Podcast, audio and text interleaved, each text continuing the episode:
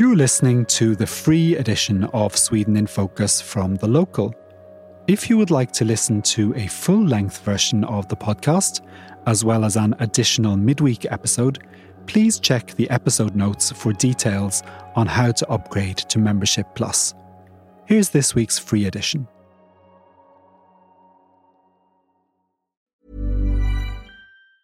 Tired of ads barging into your favorite news podcasts? Good news. Ad-free listening is available on Amazon Music for all the music plus top podcasts included with your Prime membership. Stay up to date on everything newsworthy by downloading the Amazon Music app for free or go to amazon.com slash news ad free. That's amazon.com slash news ad free to catch up on the latest episodes without the ads. Hello and welcome to the latest episode of Sweden in Focus, the Local's weekly look back at what's been happening in the news in Sweden. Later on this week's show, we're going to dig into the energy crisis, the impact it's having on households in Sweden, tips for keeping your energy costs down, and how Sweden's politicians are reacting to the crisis in the run up to the autumn election, including an interview with Green Party co leader Märta Stenevi. With me to talk about this, I'm joined as always in a very warm Stockholm studio by the Local's James Savage and in Malmö by Richard Orange and Becky Waterton. Hello, everybody. Morning. Hello. Morning. Uh, we've got big weekend coming up. First, we have Walpurgis night or Valborg on uh, Saturday, followed by Labour Day on Sunday. Are you going to be joining Swedes in lighting bonfires to welcome the spring before waving red flags for workers' rights in May Day parades? Uh, no, none of that. None of us? Not this year. My daughter's called Mai, so we will definitely be celebrating the 1st of May in some way. Is that why? Well, no, I just think it's a good name, but it's not because we're secretly hardline socialists or anything. But Malmo's Malmo's a bit rubbish for Valborg. So that it, it, when I, f- I think I've only been to two, and they just had a r- pretty small bonfire, and I think you really need to be somewhere else. Yeah, I to think get that's the because full impact. Lund has like a massive Valborg celebration. So Malmo is just a bit like, why should we even try? Everyone's going to go to Lund anyway. And then Malmo kind of has the big 1st of May celebration. I'm just pissed off that May Day is falling a weekend, so we lose a holiday. It's crap. I love that you're saying that as our boss. oh, I just wish I could give all my employees an extra day off. You know, James, guess what? Guess what, I James? walked right you into still that, can. didn't I? We won't complain. The news never sleeps, Becky. The news never sleeps. Unfortunately, I do though. I think there's a big parade in uh, in Malmö at Folkets Park. So I don't know if I'm going to go to it or just kind of observe part of it, but kind of depends what my daughter feels like doing. Unfortunately, most of my life is decided by a two-year-old at the moment, so we're going to have to plan around her. Yeah, it's my daughter's birthday party, so my big fear is that no one will come because we live in, in the leftiest part of Malmo. You know, I think they voted 60% for Venstre Party and 30, 30% for the Greens. I mean, it's like serious um, urban lefties. Socialism is more important than your daughter's. Yeah, well, this is what worries me is that all the parents at the school are all these kind of, you know, they're all like architects and stuff, but they're all kind of way left, and and I'm worried that, that none of their kids will rock up to the party, but we shall see. Just go go to the march and tell your daughter it's all for her. Your favourite colour is red, right? Thank you to those of you who have taken the time to give us a rating or review on Apple Podcasts, Spotify, and elsewhere. It's very much appreciated and helps other listeners discover the podcast. And for those of you who haven't given a rating or review, please do. Now, before we get to the main story, we're going to briefly look at a few other topics that we've covered on the site this week, namely Ebba Busch's controversial Easter riot comments, a quick update on the NATO situation, and some things about the Swedish language that annoy Swedes. So, Ebba Busch, the leader of the Christian Democrats, sent eyebrows through the roof when she made some comments about how she thought police should have dealt with violent riots that erupted across Sweden over the Easter holidays after a right wing Danish Swedish extremist burned copies of the Koran in several Swedish cities. Richard, can you tell us what she said? Well, it, was in uh, Swedish radio's Saturday interview, which is kind of the big, long political interview slot in that there is in the Swedish media, and she'd had a whole week to prepare for it. So I think it, it, it's hard to see anything she said as accidental.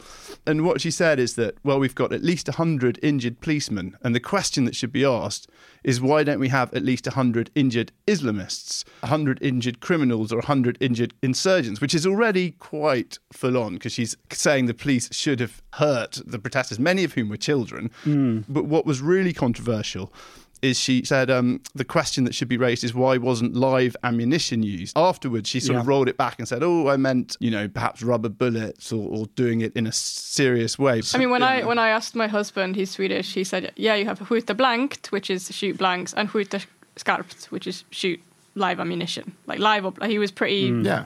yeah. I don't think there's any doubt about. There's no doubt about the interpretation. I think that's absolutely right. I mean, what's kind of interesting is, is I, I kind of listened. I always listen to this on Saturday interview. I think it's really uh, one of the best things in the Swedish media. But but is is after she she sort of dropped that at the beginning, and then she became quite reasonable, and she was sort of going, oh, you know, yeah, of course I understand why Muslims would be upset if their holy book is is burnt, and and she sort of dropped this kind of banger for the headlines, and then in the rest of it, kind of toned herself down a lot. And, I, and I'm, I find it hard to see that it was a sort of misinterpretation or not, something that wasn't intended. What's the reaction been like to it? I mean, what did the what did the police say, for example? Well, I mean, they've been, they were obviously not particularly happy that she was criticising them for not shooting people. I think a lot of the police, they were working really hard to kind of try and control the situation. Mm. And I think saying, oh, you should have been shooting into crowds of protesters, I think the police probably know better than anyone that would probably not have made the situation calmer. Or even crowds of rioters, as these were. I mean, we're not talking about. Yeah, yeah, rioters as Straightforward well. Like. There was yeah, rioters. exactly. I mean, commentators were all very critical of her of her comments, and you know, police and other politicians, obviously. But why did she make these comments? because she wanted to get the attention and she wanted to pro she you know she wants to profile the Christian Democrats as the toughest on law and order. She then gave herself the deniability by rowing back on the mm. on the detail of the comments, but left voters with the impression that if anyone is going to be no holds barred on law and order, it's her. Mm. It works for her, and you know when you're a, when you've got eight political parties in the Swedish Parliament, plus you know I suppose a few more who would like to come in, you have to do something to get noticed and to stand apart from the others. And well, this this does that at least, and she doesn't need that many votes to have a good election. So you know she's at she's at what uh, five percent, and if she could add another half percent to that, it would be jolly good for her. it's the kind of politics that the ordinary voter out in the, the countryside of Sweden just gets this vague impression that Ebba Busch is, is hard against rioters and Muslims and stuff like that, and doesn't really understand the detail of what exactly she said or what exactly the, the problem with it is. They just get this, it just leaves this kind of, I don't, afterburn that I think she benefits from. She's done it for the benefit of people that only read the headlines and not for the benefit of the people that read full interviews. which is most people. Because most people can't be bothered to read lots of detail about eight political parties and what they all said in great detail about different things. So she got a headline that, that shows she's tough on crime. It worked. Um, it left a bad taste in some other people's mouths. And even if you don't really care, you see the headlines saying that Ebba Busch says that you should shoot people, and then that's what you remember about Ebba Busch. Another story we've covered extensively in this podcast is whether or not Sweden will join NATO. Over the course of the past couple of months, it's become a question of when rather than if, and now it looks as if it may be happening sooner rather than later. New media reports emerged this week, first in Finland, suggesting a date for when Sweden and Finland are expected to submit their applications to join the military alliance. James, when do the reports say that this is going to happen? They say that will happen the week commencing the 16th of May. So, you know, in just a couple of weeks. Yeah. And how reliable are the reports? It matches with quite a lot of the other indications we've had coming out of this. There's an urgency around this, and it's you know this this matches also when Sweden has now said it will bring out its report into the pros and cons of joining NATO around the middle of May as well. So and it also fits in with the timing of a Finnish state visit to Sweden. So the timing does seem to make sense, but but obviously we don't know. It's still just a report. It's not confirmed. And does Sweden have any security guarantees for the period after it submits an application, assuming it does so? Well, nothing, uh, again, nothing formal. There's a story in Aftonbladet uh, that says that Sweden has been given assurances by America and the UK that if it was attacked between the period of applying and the and the actual um, its actual acceptance into NATO, then the, then the US and the UK would support uh, Sweden, which also matches a little bit with what British Defence Secretary Ben Wallace said earlier in the spring. It wasn't particularly with regards to Sweden joining NATO, but he he also said that Sweden would get help militarily from the UK. A bit unclear what that meant in the event that it was attacked, and that was outside of the NATO discussion. But it all sort of seems to make a certain amount of sense, or to have a ring of truth about it. So, that, but that's the report in Aftonbladet, and it seems to be reasonably credible. And we're recording this on Thursday morning, and there was a story this morning uh, saying that the Left Party will call for a NATO referendum. Is that likely to happen? Absolutely inconceivable, I think, that there will be a referendum on NATO. I mean, even even in Finland, they decided against having a referendum because they were worried that Russia would try and influence it too much. So I think that the likelihood of that happening in Sweden would be low as well. But it's a good way for the left party to profile themselves as being against NATO and, and attract votes from anti NATO social democrats. I think with both this uh, left party statement and with Ebba Busch, going back to that, I think you have to see that every single thing politicians are saying at the moment is in the context of it being an election year. And a news story has broken just while we've been recording this. Richard, can you tell us uh, what's been happening? It's that the Riksbank, which is Sweden's central bank, which sets interest rates, has increased its rates above zero for the first time since 2014. Which is quite historic, and th- there was a little bit of doubt about whether they would do it now, or whether they would do it later. But but but it was pretty expected that they they're go- they're going to do this because inflation is taking off in Sweden as it is in most other countries in the world. Uh, It's quite interesting because uh, I think Sweden was one of the first countries to go below zero with interest rates. So it's, I think I think it's quite significant that they've they've gone positive. And they've raised it from zero to 0.25%. Which is which is the one increment effectively. Yeah. And I think that what most of the banks are expecting is that they're going to hike it in 2.5 chunks until it's maybe like 1% sometime next year, or maybe that's going a bit far. But but the, the, the idea is that they will gradually ri- raise it in these sort of small chunks, and hopefully that will start bringing down inflation. This podcast is free to listen to, but if you like what you hear and are not yet a member of the local, please consider joining. By subscribing, you get the latest news from Sweden that impacts you, essential practical information and advice on life in Sweden, and unrestricted access to all editions of The Local. Please check out our membership offer at thelocal.se forward slash podcast offer to find out more. Becky, you wrote a story this week examining what irritates Swedes the most about their own language. This was based on a study carried out by the Novus polling agency on behalf of the language magazine Språktidningen. And there was one three letter word that got people particularly riled up, and that was hen. What does the word hen mean, and why does it annoy a lot of people? Hen is basically the, the gender neutral pronoun for Swedish. So instead of saying he or she, han eller hon, you'd say uh, hen for someone that's non binary, or if you maybe are writing a text and you don't want to be writing he or she, he or she, he or she, if you don't know the gender of the person you're talking about, you could also write him. But um, the reason it annoys some people is because it kind of has this partly a political aspect and partly an ideological aspect. So this poll said that amongst the political parties, so if the people who said that they sympathise with the Sweden Democrats, 50% of them said that hen was the most irritating aspect of the Swedish language. There was a good quote um, from uh, the CEO of the polling company Novus, Torbjörn Sjöström, who was saying that he wasn't surprised by this because people join the Sweden Democrats because they want things to be like they were in the past and the whole kind of rise of of accepting different gender identities and accepting that people can be gender neutral or kind of non-binary. That symbolizes a lot of the developments that people who join the Sweden Democrats are against basically. So that was one thing that was interesting is that like depending on what political party you sympathize with you would be more or less likely to find hen annoying those who prefer the left party, the Greens, the Liberals, or the Centre Party, only 5 to 7% of them said that hen was irritating. So I think it says a lot about how you view kind of LGBT issues, gender identity, that kind of thing. More, more than whether the word is annoying, it's like you make a bit of a statement like, oh, yeah, all these people that are bringing in this new pronoun, oh, I don't believe that this should happen. People only have two genders, that kind of stuff. It's more about how you view gender issues and how you view the actual word, I'd say. But again, they're linked. But then uh, again, this this another aspect which I didn't actually mention in the article.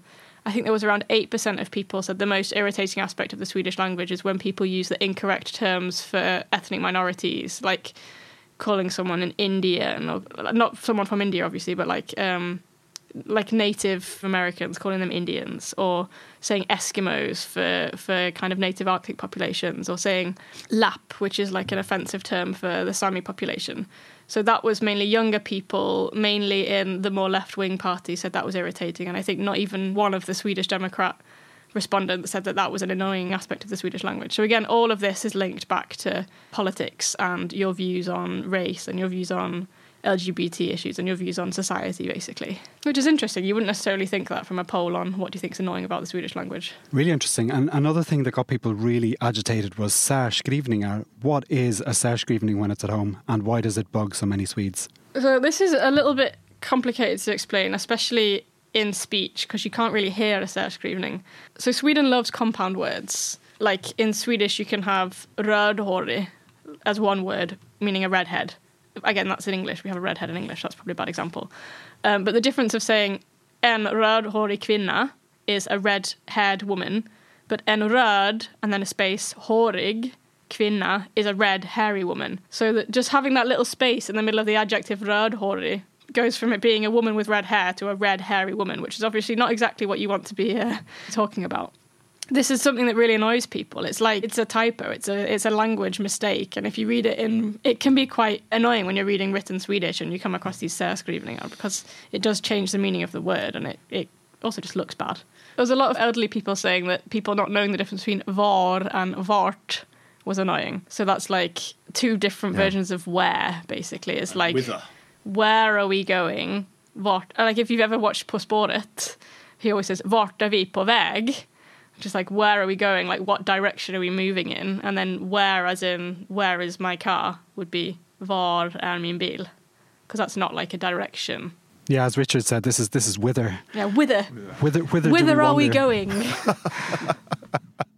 And fin- finally, Becky, a lot of respondents said that the frequent use of English loanwords made their blood boil. Why does this bother people so much? So I think, again, this was also, like all of the other respondents, this also had a clear split in terms of age and also education.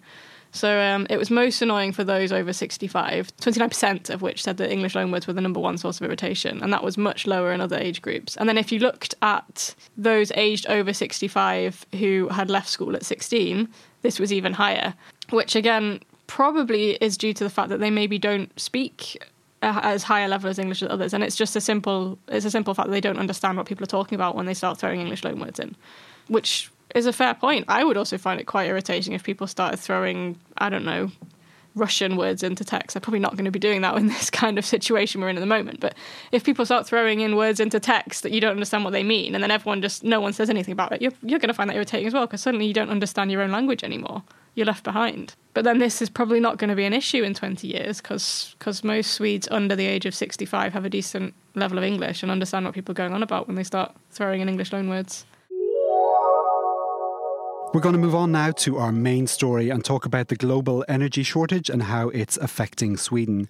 Now, this is a problem that goes back to the start of the coronavirus pandemic when oil production slowed down due to a drop in demand. In Sweden, less wind power than normal combined with the rising gas and electricity costs across Europe led to record high energy costs for consumers this winter. And the issue has been further exacerbated by Russia's invasion of Ukraine, most recently this week, when Vladimir Putin followed through on a threat to cut off gas supplies to Poland and Bulgaria when they refused to pay for their supplies in rubles.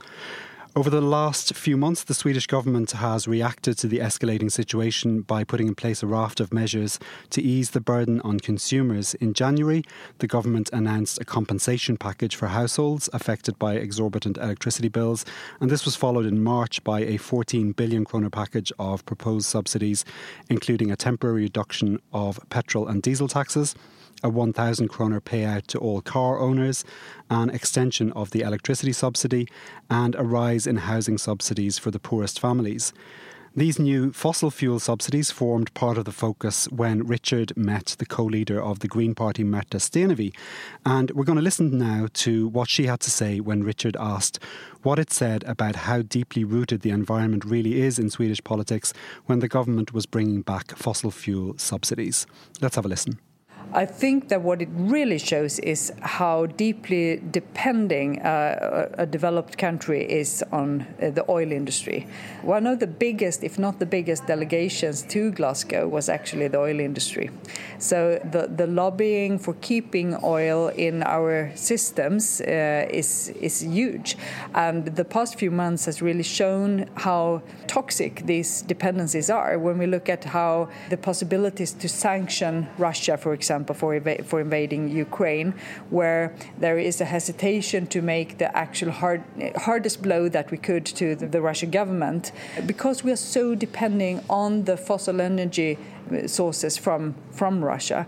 And this, of course, goes goes back into when we look at the national politics and the, the, suggestions now or the proposals that are coming from the other parties. It's absolutely ridiculous because they are trying to maintain this dependency, meaning that they will tie the people up into very, very expensive energy sources for years to come, rather than actually investing heavily now that we have an absolutely fantastic opportunity to invest heavily in renewable energy sources and in the green transition, making both energy prices, uh, fuel prices, and uh, everyday life a lot cheaper for people in the future. Uh, but instead, they are backing into a sort of a 50s dream of gasoline. Uh, it's it's been really really sad to see because uh, increasing the climate crisis and increasing emissions will definitely not be the path towards a secure Europe or to uh, to an independency from from these villain states that provide us with oil. As you said at the beginning, there's a risk that the whole debate on, on the climate boils down to nuclear or no nuclear, and, and, and that the right wing parties, particularly the moderates, have been pushing for several years now nuclear as a kind of magic bullet for the climate. How can you combat that argument? Because it does seem to cut through. Yes, it does, but it's, it's it, basically it's ridiculous. Uh, because if we want energy for our companies and for our industry uh, in the near future, then it is the offshore wind-based power that we need to invest in. And if we were to to, to just wait with that and just put that on hold as the, as the moderate party wants, and to wait for nuclear power, then it would be both way too expensive and way too slow. Not to go into the discussion on the risks uh, that actually exist in nuclear power and also in where we buy the uranium from and so on. But just looking at cost and time, then it's absolutely ridiculous for a party that is considering themselves to be very sort of company friendly. Uh, I just can't get my head around how they managed to end up in this position where they are actually slowing down energy production and slowing down the uh, the investments in, in energy production that we so badly need in Sweden and that Europe would need to actually be able to cut the dependency on, on Russia, for example. We've just been listening to part of Richard's wide ranging interview with Green Party co leader Märta Stenevi. And if you're interested in finding out more of what she had to say on everything from income inequality to the Easter riots, you can find more of the interview on the local.se. Now, Richard, listening to the interview, the Greens clearly want much heavier investment in offshore wind power, whereas if you'd been speaking to the Moderate Party leader, Ulf Kristersson, you would have heard arguments in favour of nuclear energy.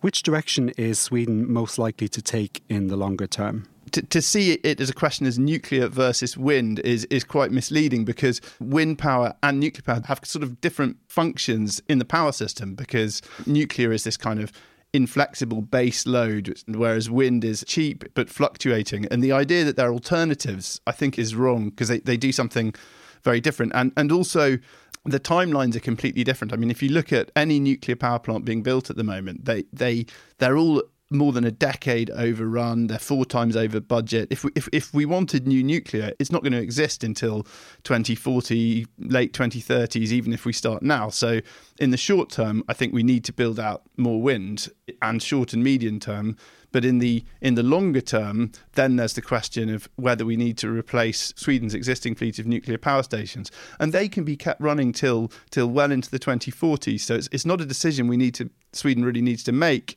for a decade or so and so I think that in in a way that, that, the moderate party's been framing the argument is a bit misleading, and, and I kind of sympathise with, with, with the Greens a little bit on that. And, and I and, and I spoke to sort of independent energy experts about this, and they agree with me. I mean, it's not it's not something that it's it's not the Green Party just banging their own drum.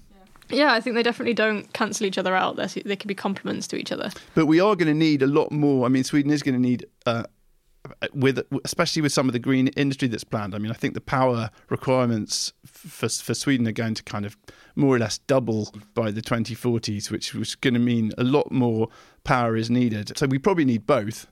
But I also think that the other thing that's kind of misleading about nuclear is, is people talk. People say, "Oh, well, wind is completely in, intermittent. You know, when it's not windy, you don't, it doesn't generate, and when it is windy, so what do you do when there's no wind?" But but actually, nuclear is not that great for that because you can't ramp up nuclear power and ramp it down. It's pretty much a constant load, and and actually, Sweden's hydropower is excellent for that. So Sweden, of all countries, is actually quite well positioned for intermittent power because you can shut off hydro and open it up instantly. Hydro is incredibly flexible as a as a generation source. So I don't think Sweden has the same problem with intermittency as countries like the UK or that, that don't have such a huge base in, in, in hydro. With hydro, you just shut, you close a hole in a dam or you open a hole in a dam, which can take yeah seconds, minutes. But I suppose that the, what the moderates would say in response to that is that yeah, but what we have now is a position where the the Greens and the Social Democrats and the Left Party for a long time have, have had a view that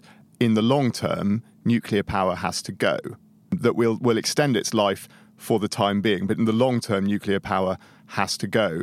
And their question would be, well, how are you going to replace that with with something that that that at least you know well first of all that, that covers the electricity needs that we have and that that doesn't have the intermittency of wind and solar. And yeah i mean they would say well you can you can leave the question for the future fine but you still really got to start thinking about it now. We talked about, you know, the long lead times for nuclear power. There are long lead times. Yes, it's not until the 2040s, but we're already in the 2020s. It takes a long time to build nuclear power stations. They get delayed as well, even when you've we've set you've you've started to build them and you've set a deadline. Maybe it's it's it's not a bad idea to start thinking about it and planning it now. But I mean, wind's not without issues either. Like I think Märta Stenevi also mentioned mm. this in her in her interview and we mentioned this a few weeks ago. There's with the wind power in wind power in northern Sweden has a problem of impacting the Sami communities because it impacts their reindeer herding. It means the reindeer don't want to don't want to herd on the areas they've been herding on for centuries. And then wind power, if you say okay, well then we'll have offshore wind power that impacts fishing. So it's kind of swings and roundabouts. Like mm. what what do you prioritize more? What like and then nuclear is obviously there's an element of danger there as well. Everyone thinks about Chernobyl when they think of nuclear, so that's one of the reasons people don't want nuclear. So all of this is kind of risk assessment as well. And but also the waste issue as well. Yeah, and nuclear waste exactly. Like how do you store nuclear waste? What do you do about that? What's the half life on that? Where do you put it? How do you make sure it's not going to have adverse effects in the future? That kind of stuff. I mean, the, the, government did actually make a decision on that. So the moment the Greens were out of the, the government, they were like, bang, decision on nuclear waste disposal.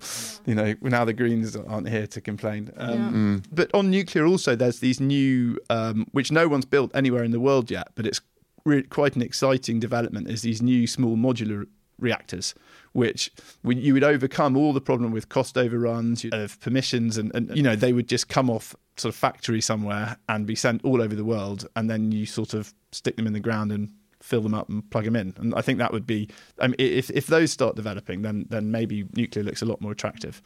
I think also there's an aspect of mm-hmm. like sometimes you generate too much electricity on wind power or solar power as well for that matter and you can't store it at the moment there's no kind of battery system for you to store that electricity and use it at a time when you have less power less wind so another aspect is in the next 10 years, in the next mm. 15 years, is someone going to figure out a way of storing this?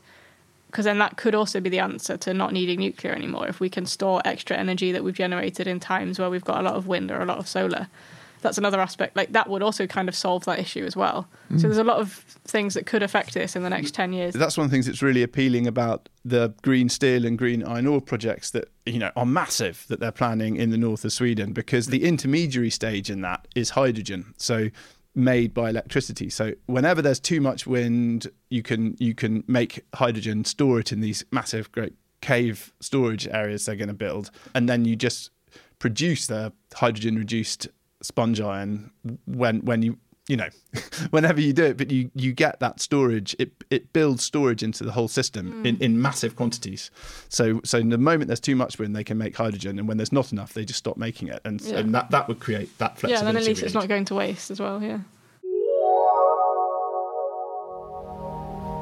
If you've been enjoying the show and are not yet a member, please consider supporting the local's independent journalism by heading over to thelocal.se forward slash podcast offer, where a subscription costs just 10 kroner for the first month.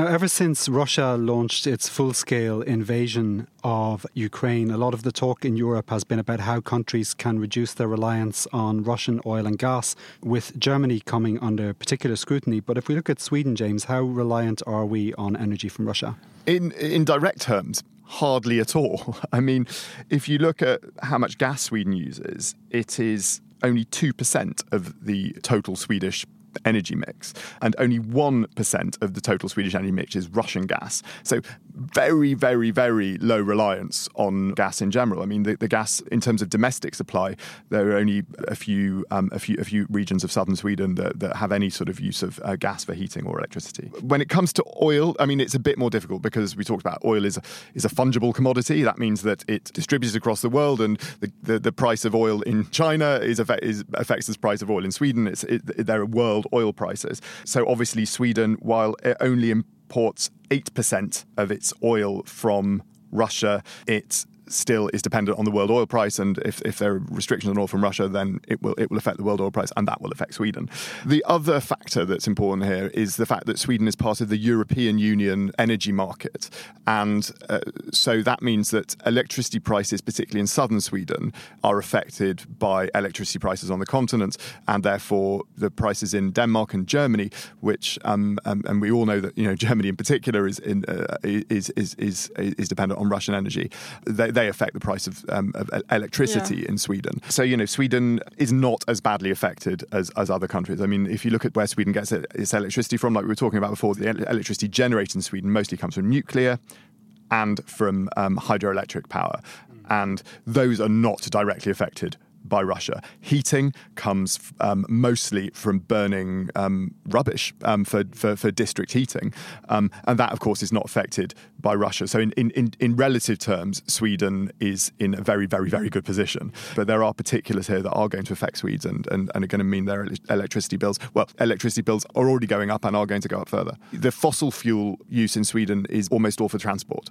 And that's basically uh, the only element of Sweden's energy mix that is fossil fuel based. Apart from of course, in certain periods where there is an energy shortage, when Sweden cranks up its ancient oil burning power station in Karlshamn in southern Sweden, it's its reserve power station. And that it has had to do in recent winters. And that was quite a big area of discussion in Sweden. It was it was, it was a it was a very controversial thing, and um, of course that led the moderates particularly to criticise the government for not investing more in new nuclear power. The, the Green Party pointed out that this had a, a, a very small impact on Sweden's total carbon emissions for that year. So.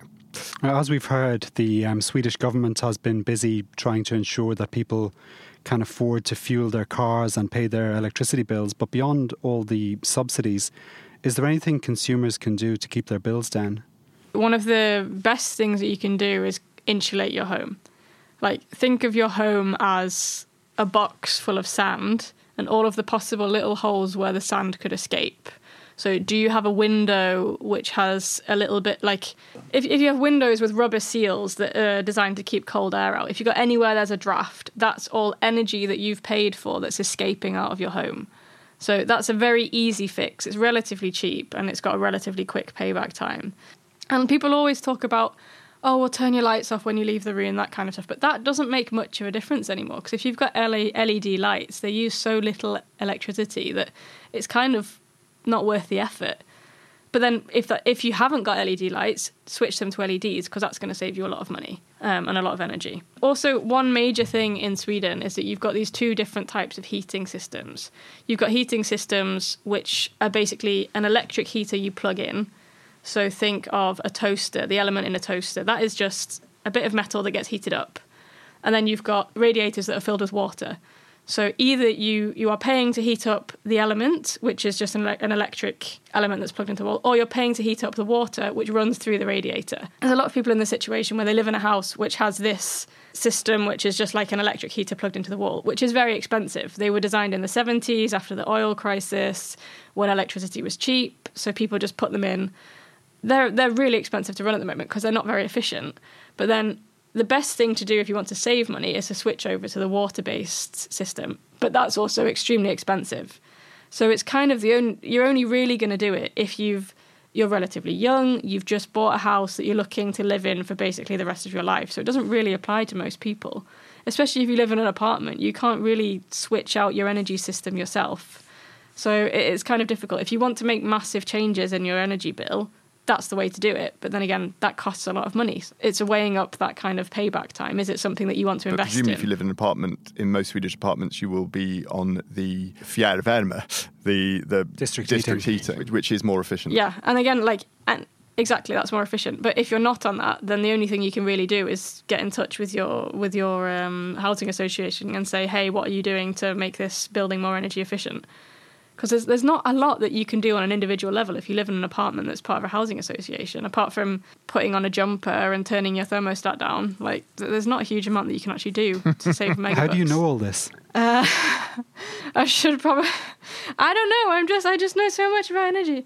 No, um, my my uh, my husband's an energy specialist. He works for a, a Danish company or Danish startup that worked with. Um, they work with Danish municipalities, and actually they're working a little bit with Swedish municipalities here as well, um, with helping them to make their buildings more efficient. So he knows a lot about this sort of stuff. I've maybe uh, used him as a bit of a resource. On that note, uh, that's all we've got time for on this week's episode. Thank you for listening to Sweden in Focus, and please do give us a rating or a review if you can. It helps a lot. And thank you, uh, as always, to my guests James Savage, Becky Waterton, and Richard Orange.